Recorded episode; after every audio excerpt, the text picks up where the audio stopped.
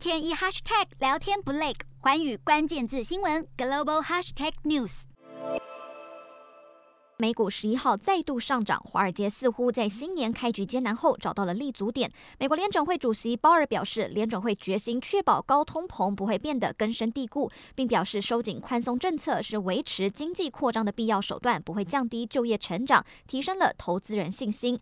美股四大指数全数上涨，道琼指数上扬一百八十三点一五点，收三万六千两百五十二点零二点；纳斯达克上涨两百一十点六二点，收一万五千一百五十三点四五点。标普五百上涨四十二点七八点，收四千七百一十三点零七点。费半指数上扬七十点零六点，收三千八百七十五点四四点。欧洲股市方面，欧股终止连三跌，投资人在通膨忧虑下对科技股连七天抛售后，周二重新拥抱科技股。由于投资人逢低买进，提振市场情绪，欧股从近来的跌势反弹升高。欧洲三大股市全数上涨，英国股市上涨四十六点一二点，收七千四百九十一点三七点。德国股市上扬一百。七十三点五四点，收一万五千九百四十一点八一点。法国股市上涨六十七点六一点，收七千一百八十三点三八点。